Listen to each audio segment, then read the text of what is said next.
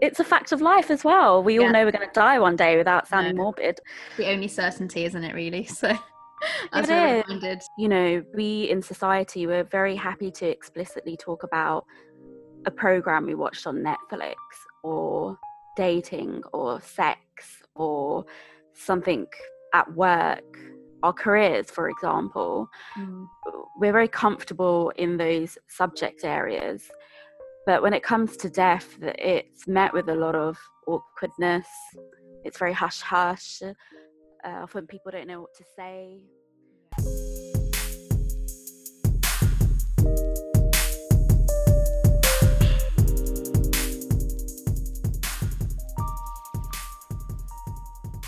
Hello, everyone. Welcome to a brand new season of Brown Don't Frown, a podcast which was inspired by my own personal story and journey with womanhood and feminism. It's a podcast where we celebrate new perspectives and unconventional thinking. Brown Don't Frown seeks to build a more inclusive discourse which breaks down the prejudice and assumptions about different passions, opinions, and cultures, and shines a light on the stories of underrepresented women who do not fit the typical criteria or ideals of mainstream feminism. I am your host, Tanya Hardcastle. Stay tuned for what we hope to be an informative, engaging, and thought provoking season 3. We have some incredible guests lined up, including other podcasters, change makers in the fields of climate change, artificial intelligence, technology, environmental campaigns, South Asian mental health awareness, and bereavement, as well as personal stories in the wake of Black Lives Matter. If you have thoughts or comments or would like to get in touch and contribute to the podcast in any way, please do feel free to get in touch at browndon'tfrownpod at gmail.com. Thank you very much for listening. Take care and stay safe. Hello and welcome. Today we're talking about bereavement barriers and breaking stereotypes. I'm pleased to introduce Kalsuma Ali, a fellow British Bangladeshi and host of the Bereavement Room podcast. Welcome, Kalsuma, and thank you for being here to join me today.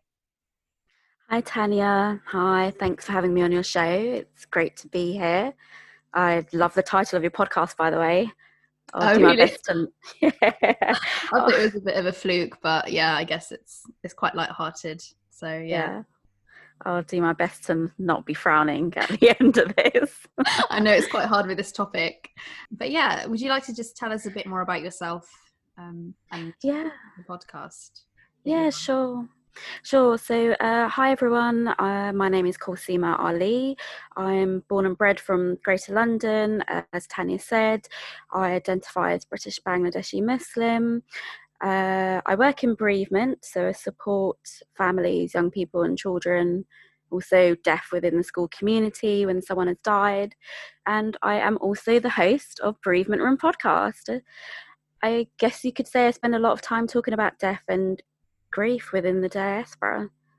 As a British Bengali, why would you say talking about bereavement is so important to you? I guess you could say it's important because of my own lived experiences. I feel like, you know, most of all of our ventures start because of our own personal lived experiences. Um, it can be incredibly challenging and isolating when, when someone you love dies. And as a British Bengali, I feel that there are there's sometimes stigma, there's sometimes taboo, there's some challenges that we have to overcome when it comes to bereavement. It's Yeah. also a silence topic in many Yeah. ways. It's a fact of life as well. We Yeah. all know we're going to die one day without sounding morbid. The only certainty, isn't it, really? So, as It we're is. reminded a lot of the time. You know, we in society, we're very happy to explicitly talk about a program we watched on Netflix or dating or sex or something at work, our careers, for example. Mm, we're very comfortable in those subject areas. But when it comes to death it's met with a lot of awkwardness. It's very hush hush uh, often people don't know what to say. Yeah. yeah. You found that. Um i mean i've lost three very close people Um, so my mother when I was a child, my nana and my grandfather about six years ago, um, and then my nanny and my grandmother uh, almost two years ago now. And so grief and I guess more significantly bereavement over a prolonged period have basically been uh, at the forefront of my life for as long as I can remember. And it's something mm. that sort of comes and goes in terms of how apparent it is and how it impacts me as a person. But I think that sort of feeling never really goes away. No. Yeah. It it stays with you. Uh, we all grieve uniquely, I guess you could say. But how can I put it into words? I think grief is something that you you carry with you. Yeah. And it's there in the back of your mind and you just kind of carry on. We still function, but it's there. Yeah. And yeah. When you think of bereavement, what are the three words which spring to your mind? Without explanations or just Yeah, no, yeah, could definitely go for the explanations. It'd be good to know why those words come to you. Okay, so I'd say love, isolation, and change. Okay. So with love, you know, when we grieve, grief is basically love. Yeah. So it's how much you loved that person. And even if you didn't get on with that person and you had a poor relationship with them, that's still kind of the love that you had for yeah. them. It's very confusing and it's a, a hard thing to navigate. And for me, uh, when I think of my own personal experiences, you know, my mum died when I was in my 20s. My younger brother passed away two years ago, and then my dad early this year. And for me, you know, I love them very much. I was very close to them, and that's what my grief is. It's how much I love them, and that's why it's so difficult to navigate. Yeah. I guess uh, with isolation, you hear often people will mention that they feel very isolated in their grief. Yeah. And it can be very isolating. Like you could be at a party with lots of people, you could be surrounded by all of your closest people that love you, but still feel quite lonely. Yeah. Yeah. And it's like you're the only one who's experiencing this and like no one can relate or understand what you're going through. No. And you know, it's really hard to put that into words when you have to speak to your family and friends. Um, it can be difficult to articulate why it's so isolating, but it's so unique to you and your experience. Yeah. And the relationship you had with that person. And it's it's very lonely. It's very lonely, yeah, it can be, definitely, especially you haven't got I guess if you don't have people around you who you can really confide in, or you feel as though they won't really appreciate it or take the time to listen to what you have to say, then it feels like you really are lonely. You don't have anyone to mm. speak about it with. What was it? The third word? Word? The third third one is change. Change. Okay. Yeah. Um. You know, when my mum died, I well, let me sort of backtrack a bit. When my mum was alive, I was a very different person. Oh, really? Yes, very much so. And when she died, I completely changed. Uh, people picked up on that very, very quickly over time. It's like I'm a completely different person now, and that was very much part of my identity loss. Okay. Uh, which is so- something that a lot of grievers is a theor- theoretical, it's a theory. Um, so it's, it's like a born again sort of thing. I guess you, yeah, I guess you could say it is your born again, but it's more like an identity loss. You lose your role, right? You, yeah, the the role that you had before. You kind of long for what life was like when your loved one was alive. Yeah, um, what the dynamics were like before. So you have some kind of identity loss. Uh, I think anyone that grieves can resonate with the fact that something does change inside you and something will change in your environment, whether it's, you know, family dynamics or maybe work, you know. My three words. The first one for me always is denial, um, in the sense that I detach myself from the reality of death and what's actually happening and sort of adopt another persona of being calm and collected. And a part of dealing with that is through stifling memories. So like if I think of like a happy memory or even a sad one with that person who who's now died, I I it all brings back memories and it makes me feel really sad. So then I'll pretend like I, I don't want to remember it, sort of thing. It's only when you bring it up in conversation with someone else that you remember, and that's not a very that's a pretty toxic way to deal with grief, I think, and it's something that I think I need to sort of unfold a bit more and explore. Um, and the second mm. one I'd say would be anxiety, which I think stems from just feeling anguish and knowing that you're not, you can't really do anything about what's happening or what's happened. Mm. And then I guess the third one would be fear. So just, and that fear is essentially about losing everyone who I love um, to death of course and that's going to happen. It's inevitable but whenever someone dies i think that actually stems from when my mum died like as soon as that happened i thought i think if i'm just going to lose like every single other person one by one. Mm. and i've never lost that fear like it's never gone away. I always worry that like my brother or my adopted parents now so my my aunt and uncle so my mum's sister and her husband adopted me and my brother. Okay so I call them mom and dad now. So, and they were really happy for us to do that because they didn't want us to feel as though we'd lost out on having a family. So they were like, mm. you should, you know, feel very comfortable calling us that. Like, don't worry. Um, so yeah, those are my three, yeah, thoughts when I, when, or words that I sort of, sort of come to my mind when I think of um, bereavement. Yeah, I mean, it, the first one that you spoke about, it's it's painful to go there it's painful to really experience those feelings and to do that mental gymnastics i think about what that means for you to process that. And it, it's a lot of mental work. It's hard. Yeah definitely. Very very difficult yeah. Yeah. Um, and i guess both of us being bengali women and having grown up in britain um, I guess if you could pick one thing that you like about South Asian or Bengali attitudes and culture towards mm. bereavement, what would that be and why? Uh, love this question. there are a lot of positives, I have to say. There are a lot of positives. so many. that with um, the English sort of attitudes towards grief and yeah, bereavement. Mm. Well, I think what I, I'll start with what I love yeah about our community is that everyone comes together exactly yeah. yeah. there are people that you haven't seen in a long time that will phone you that will turn up they'll show up and they will be present and i guess when my mum died um, one thing that i noticed was that two of the local bangladeshi restaurants now, we didn't ask them. They obviously heard what had happened. They just turned up with these two massive pans of food, right? Yeah, yep. And I'm not talking Tupperware or a takeaway box. I'm talking like a huge pot, you know, like a deg, but a huge pot. Yes, yeah, yeah, yeah. I know what you mean. Yeah. And I was just like, what the hell? I was like, this is amazing. Like, it was very caring and it was a lovely gesture.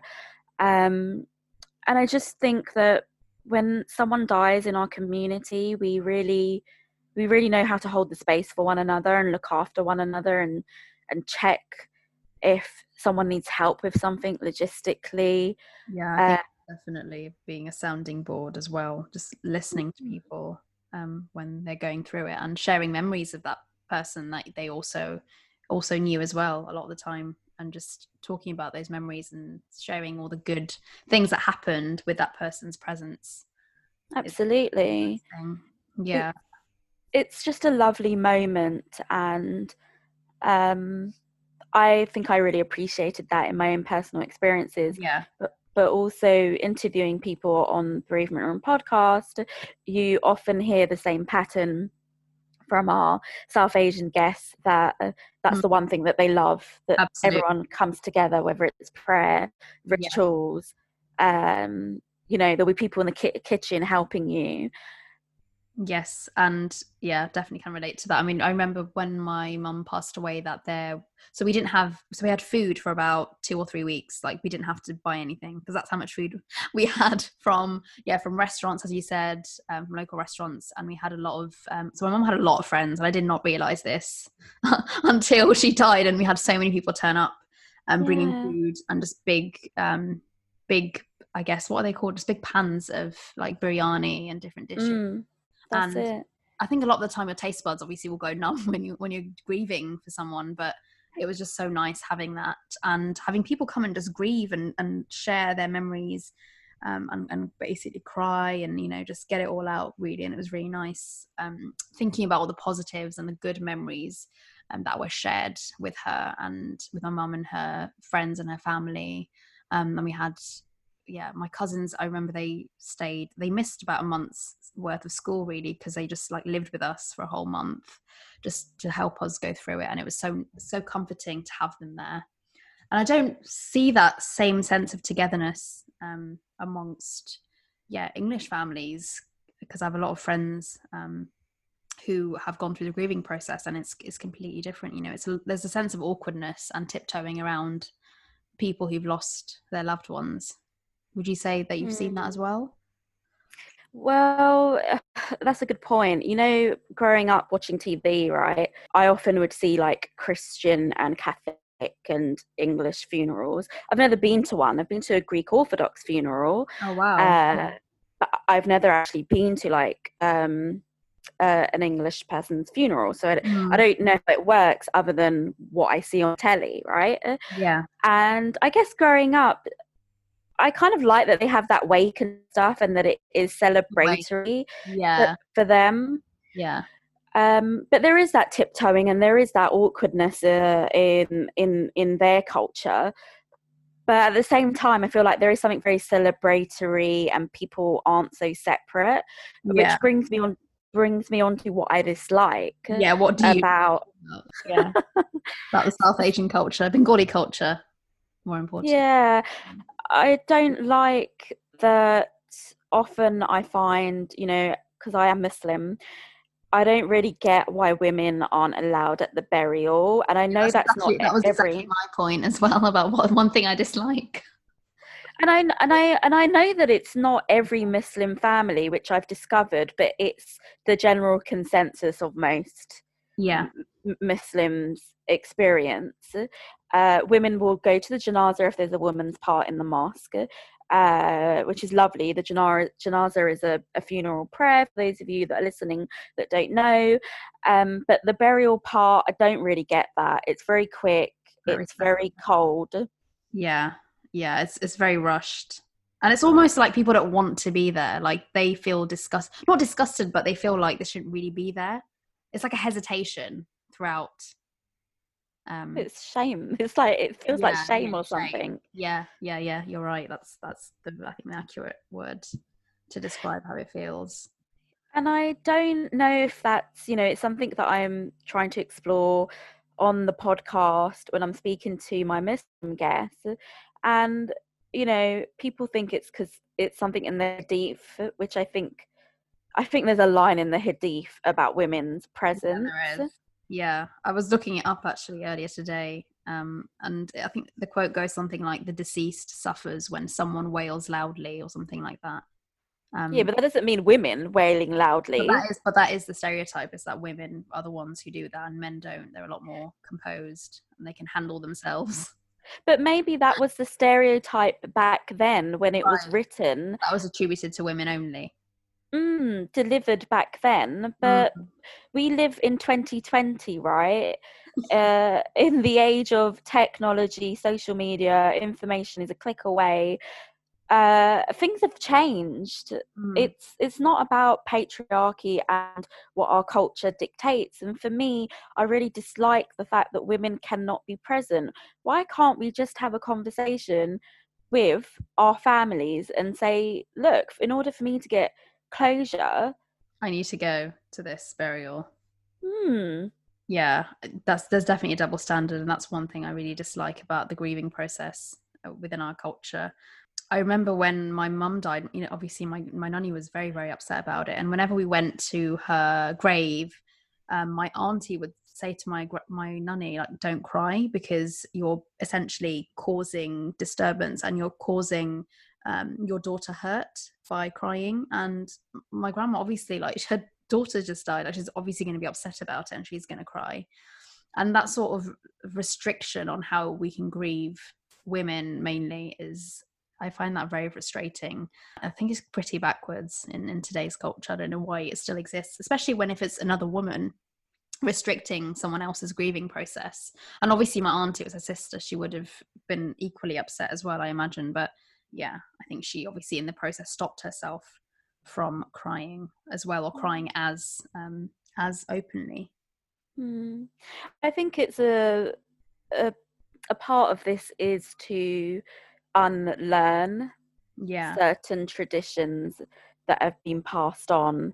I get it in the past, maybe it was in context, but it's not anymore.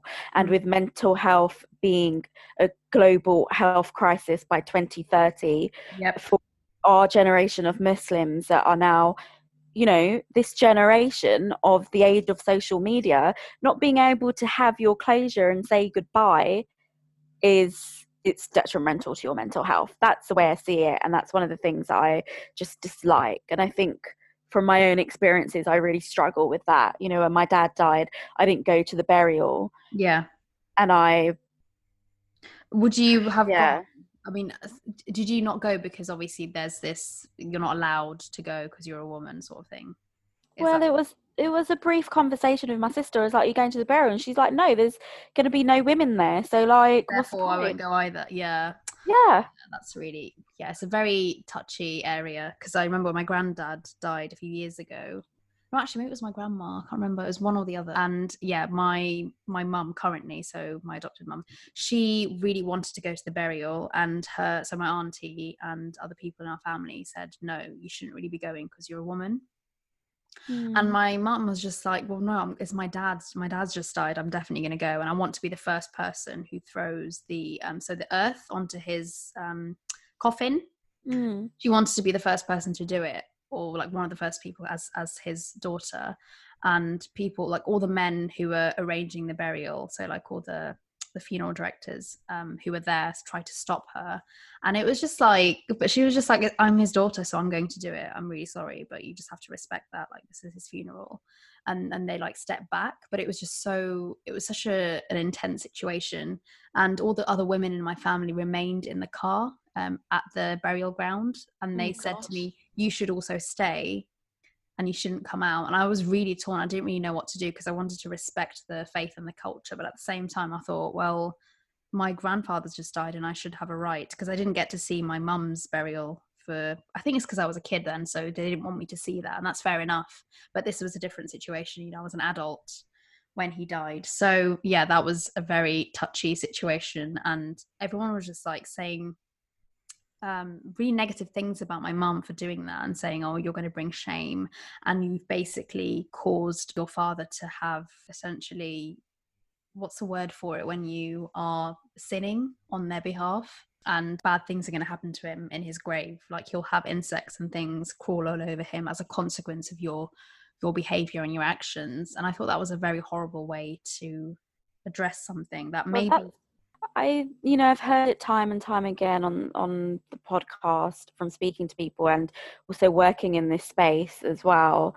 Yeah, it's we need to change our attitudes and have more open conversations. That's some old age from ages ago, from centuries yeah. ago, that do- isn't even real, and it's got nothing to do with Islam. Quite frankly, it's to do with culture and patriarchy. Exactly. I honestly think that that's what it is. It's culture overriding faith or just mm. any sense of human decency. I think it's just yeah a very old old age tradition. Mm. I mean, how, would you, how would you say we could change or address the narrative around that attitude? Well, that generation's dying off now, to yeah. be quite frank. And I think the best we can do, our generation, right? We're we're the new generation. We're we're open to talking about mental health and grief and all the other things that are societal issues that are going on. We mm. need to add this on the agenda as well. Yeah. we don't have to do what our parents and our grandparents did. Exactly. Yeah we don't have to follow those in those footsteps especially when they have such a negative effect on one sex disproportionately you know it's, it's not fair at all um, no. on to my next question about counselling and psychotherapy. I mean, they're very rarely spoken about among our communities because there's a huge stigma around it, of course. And I guess my question is, how does counselling and psychotherapy work? And sorry, let me rephrase that. How do counseling and psychotherapy work? And I asked this question because I know you've worked in these areas previously, so perhaps you'll be able to shed some light on whether these attitudes to needing help are shifting in any way. Mm, great question. Um, so, how does counselling and psychotherapy work? Well, I did my foundation year at Metanoia Institute last year, which is what you have to do in order to go on to the next stage to be accredited. Oh, wow. Okay. Yeah. And what I learned from that experience is that A, counselling and psychotherapy is a very white, middle class female profession. Mm-hmm it has a lot of status attached to it. You will very rarely, well, I lie. I mean, you will see some Muslim therapists, Indian therapists, you'll see your BAME therapists, but there's very few of us out there. Right. There's there's actually not that many. And how does it work? Well, you know, to answer the question, is it inaccessible? I mean, I'm I'm going to reverse it a little bit. Yeah, there's a bit of stigma and shame attached to it, but with the Bangladeshi community, in particular, do we even know what counselling and psychotherapy is? No, I don't think we do. we, we don't. I think people see it as a joke. Like, why would you need that? Just, you know, deal with it. That would be the response.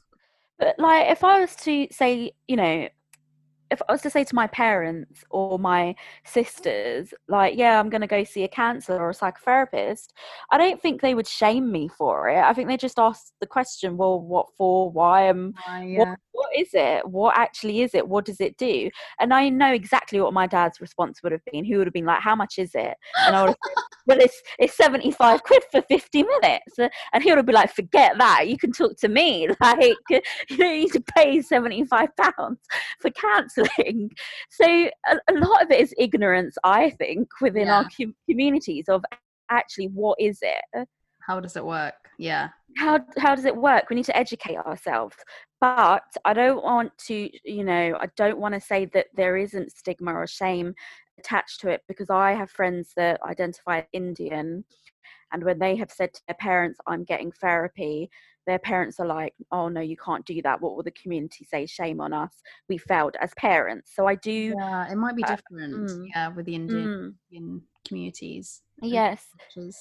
Yeah, so I, I feel I feel we have to be very careful about who we're speaking about because all communities are different. But yeah. in the Bangladeshi community, I actually think it's just an education piece. Yeah, it's miseducation. People not really knowing about how it works. You might just think it's a bit of a fad, as you said. Um, your dad's initial response would have been, "Why do you need it? Why don't you just talk to me?" sort of thing. So they might not realize the impact, the positive impact it can actually have if you do mm. seek counselling or psychotherapy. Yeah, exactly. And it is a kind of explaining to them what that means and what mental health is. And yeah. uh, I think for their generation in particular, is all about internalization and survival. Bury, survive, bury, survive. Don't talk about. Don't talk about. Yeah. Your emotions. And it's not that my dad would have said no, don't do it. Shame on us. He it would have been an education piece for him, and uh, more so than anything else, and shame or stigma. Yeah. A lot of people find solace in faith and spirituality, as we've touched upon, and they're used as a way of coping with bereavement. Whereas I've also seen how some use religion as a means of judging others' moral compasses and their right to grieve, even. And I've seen that with various members in my family. And these examples are, of course, at different ends of the spectrum, but notwithstanding that, is there too much emphasis placed on religion and faith during bereavement within the Bengali diaspora? Mm depends on your family culture. I think that's yeah. an individual family culture. Yeah.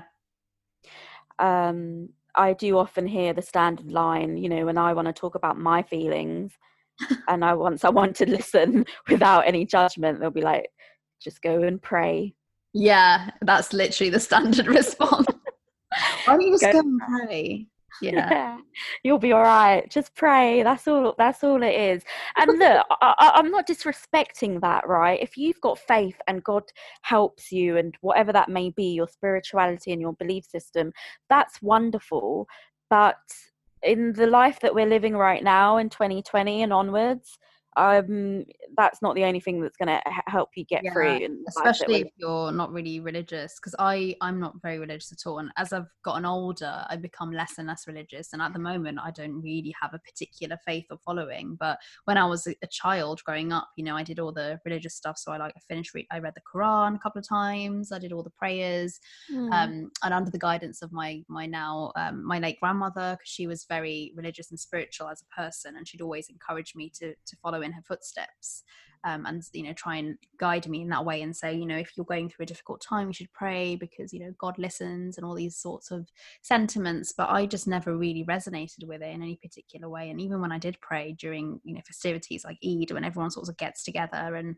congregates i never felt that spiritual awakening like ever. And i don't know maybe it's just me as a person but people like other members in my family who aren't particularly religious either they still say that prayer gives them a sense of soli- solitude and in, in a positive way um, but i've just never had that so i wouldn't naturally turn to prayer and spirituality um, after losing someone i just turn to i don't know really i think talking about it with other people really helps and Mm. yeah, living uh, sort of thinking about the memories that you share with them for me is more of a I guess a coping mechanism to to come to terms with it.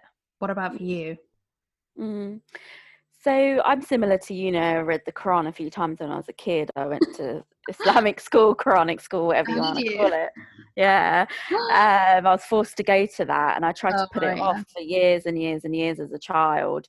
But then my mum was like, "You can't put it off anymore. It's a part of who you are." Yeah. And I'm okay with that. But when you don't understand your religion, you see, there's reading the Quran and reciting your surahs, your prayers, just Yeah. translating for everyone, and then there's understanding it.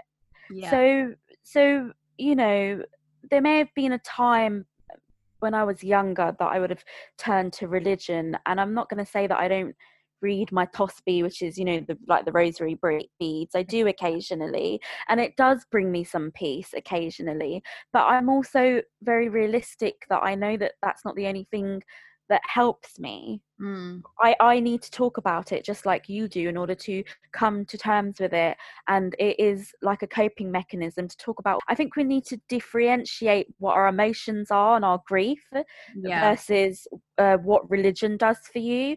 And I think it's also a case of do you understand your religion? And I feel like there is a generation of people that don't understand Not actually Yeah. what the religion is because we we were just forced to understand what our identity is by taking a couple of Quranic classes. exactly without actually understanding the Mm, yeah the history and meaning Mm. behind it because with the quranic stuff i mean it was literally just rehearsing and memorizing but then like what does that's that it. mean what am i mm, reading what is this all about yeah Absolutely.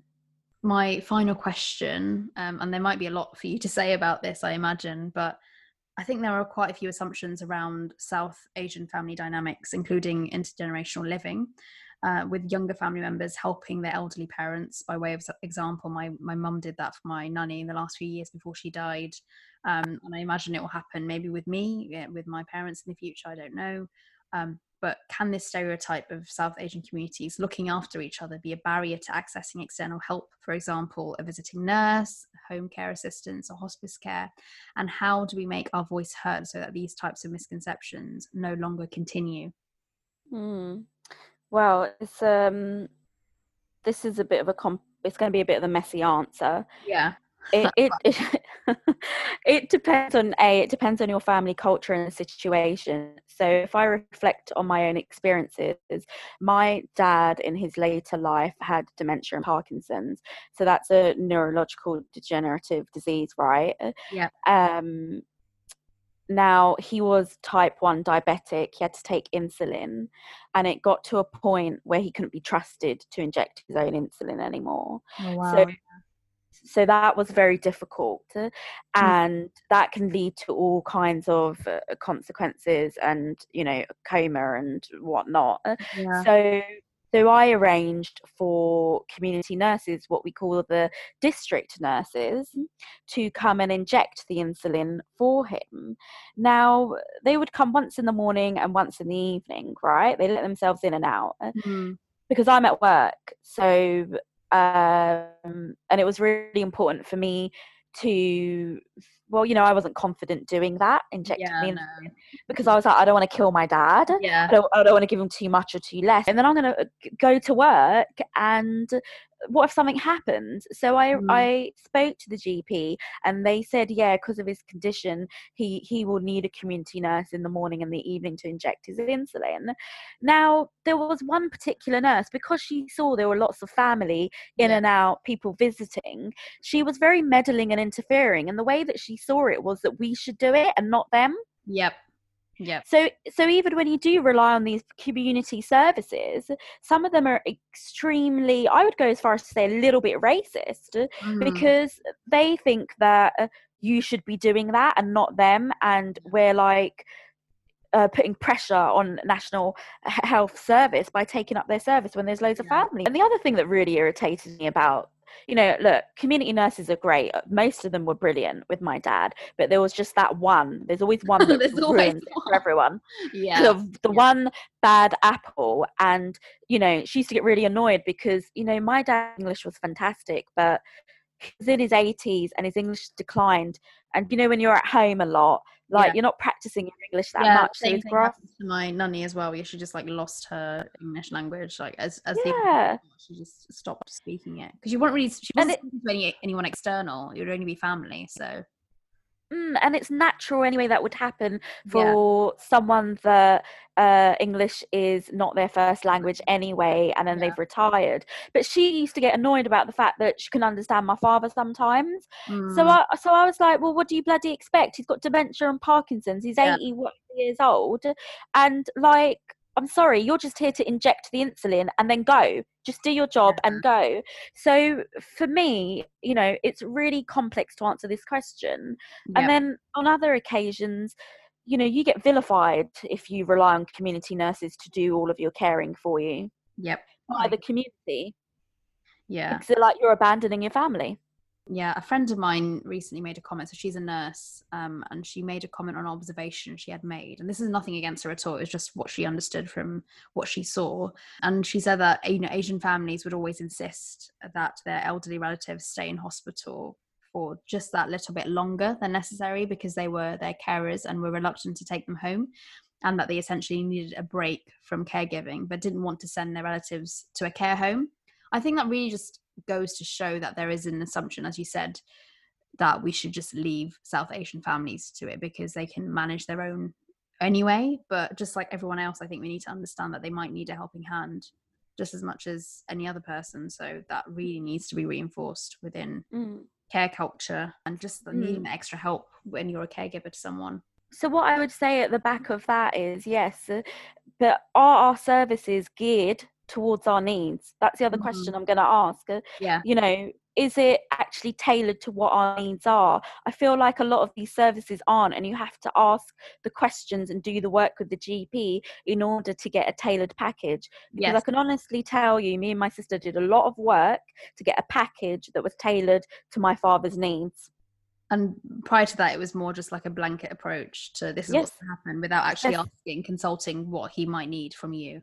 Yes, that's it. Mm. and it and it's a it is an assumption and i think we need more people working in the community to understand what our needs are in the south asian experience you know how to look after our elders because uh, no offense to white communities i don't think that they really understand that unless they do the work and ask the questions without making the cultural assumption Yeah, I remember my nanny was very reluctant to go to hospital whenever like she needed a checkup or just needed to stay overnight. Like she really, really did not like going. And she just preferred at home care from my mum. and I don't know whether that's because of I think it was there's clearly a communication barrier there as well, but just the way in which they deal and sort of care for her would, would obviously have been very different to how she was treated at home. And there is that blanket approach applied everywhere in hospitals a lot of the time because obviously they're over you know they're understaffed they're overworked and that's fair enough they're going through a lot themselves. Um, but there does need to just be that ability to tread carefully around people who may not have the same cultural experiences as your own and just understanding that um, and just being extra cautious i guess especially if someone can't communicate in english with you I don't think the response should be, "Oh, this person doesn't speak English. This, you know, they're really irritating me. I can't understand. I can't help them." Therefore, I think it's more about you know listening to what they're saying, perhaps not even the language, but the body language, and where necessary, consulting someone else, maybe a colleague who might speak the same language, or perhaps going back to the person's relatives and saying, "Oh, this they tried to communicate this to me. What do you think this means?" I think just mm. taking those sort of proactive, you know, practical approaches really will make a difference. Mm. That's an ideal world, and that's what I would like to see, but it doesn't happen. And I've got so many examples of where a nurse will walk away from someone because they can't understand what they're saying and just mm. leave them in mm. distress. So, yeah. um, you know, I don't expect them to speak the language or whatever, but use your initiative, which you can do, mm. uh, to find out what the distressed person needs. Yeah there are ways to find out. You can ask pe- other people. You can get a translator. Actually, most National Health Service services offer the translator option. Yeah. Um, and you can ask a colleague or some or something yeah. like that. And there's Google, if anything. You know, just look up South Asian diasporas. Look up the Bengali culture. You know what what they do. What's their custom. And, and they can't say and they can't say that they don't use Google because when I go to my GP appointments, they've got Google right up there. so, so you know, they can't say they're not allowed to use that option. Yeah, yeah. Oh, it's been a really interesting discussion talking about bereavement and just being able to break those barriers and stereotypes which exist within our communities and beyond our communities. You know, externally amongst mm. people and there's definitely communication barriers in both those respects which can definitely be addressed in very simple ways as we've looked at today given the examples we've put forward and i think yeah it's very important to be able to just take a step back and reflect and think more widely i guess i think these examples mm. that we both shared you know sort of demonstrate how we can do that and, and make that positive impact so i always ask my guests to talk about a book they recently read and perhaps extract a quote from it if if possible. I was wondering if you had something like that that you enjoyed I, recently. I do have one but it's not recent and it i don't That's know fine. how feminist it is. I mean anything you strongly relate to really doesn't have to be feminist you know. Okay.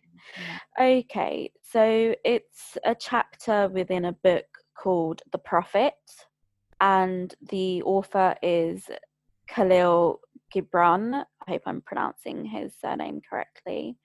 Now, there's lots of poetry in here. The chapters are broken up into love, death, life. But the chapter that I've chosen is on children. Okay. And the reason I've chosen it is because it very much demonstrates how my father parented me. For his generation, I was very fortunate for the way that he parented me. He was mm. wonderful and I'll read it out if you like. Yeah, sure. Go for your, it. Your children are not your children. They are the sons and daughters of life's longing for itself. They come through you, but not from you. And though they are with you, yet they belong not to you.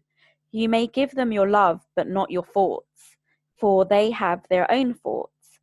You may house their bodies, but not their souls, for their souls dwell in the house of tomorrow, which you cannot visit, not even in your dreams. You may strive to be like them, but seek not to make them like you. Wow, that was a very impactful, impactful poem. I guess you said. Yeah, yeah, that definitely brought a tear to my eye. I have to say, very meaningful. I'm gonna have to look this up after after this podcast because that's that's a really awesome poem. I... Speaks so much about our intergenerational culture. Absolutely. And I, you know, this book has been around for a long time. It's a classic. Anyone mm. that's listening, you know, it's brought me so much comfort. Mm. And uh, it's actually a book that I passed on to one of my podcast guests. Oh, really? oh, yeah. Wow. I, you know, it's, it's had beautiful gold edging. It was an original. And, um, you know, I've learned a lot from hosting bereavement room podcast and i actually passed that book on to one of my guests and they really appreciated it so yeah, if you haven't read it, go and get it. Uh, yeah. You can order it. Add it to my list. Yeah, yeah. It's been a really um, interesting and I guess, eye opening discussion to hear someone else's perspective on bereavement and what um, you've gone through personally, and then being able to share my own as well. So, thank you very much for virtually attending today's um, podcast recording. It's been a really interesting discussion. So, thank you, Kalsuma, for coming on today. Oh, no, thank you, Tanya. It's been wonderful. Thanks for having me.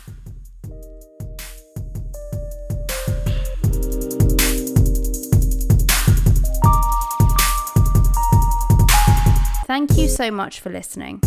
I hope you enjoyed this episode. If you found this discussion or topic interesting and you want to share your views, we'd love to hear from you. I'm so grateful to those of you who have taken the time to leave me comments, reviews, and messages about your thoughts on the podcast. It's really helped inform my direction for this season. Keep your comments coming. I really do love them. You can find us on Instagram, LinkedIn, and Facebook by searching for Brown Don't Frown Podcast and on Twitter at BDF Podcast. You can also reach me on my blog at tanyasweeklydose.com.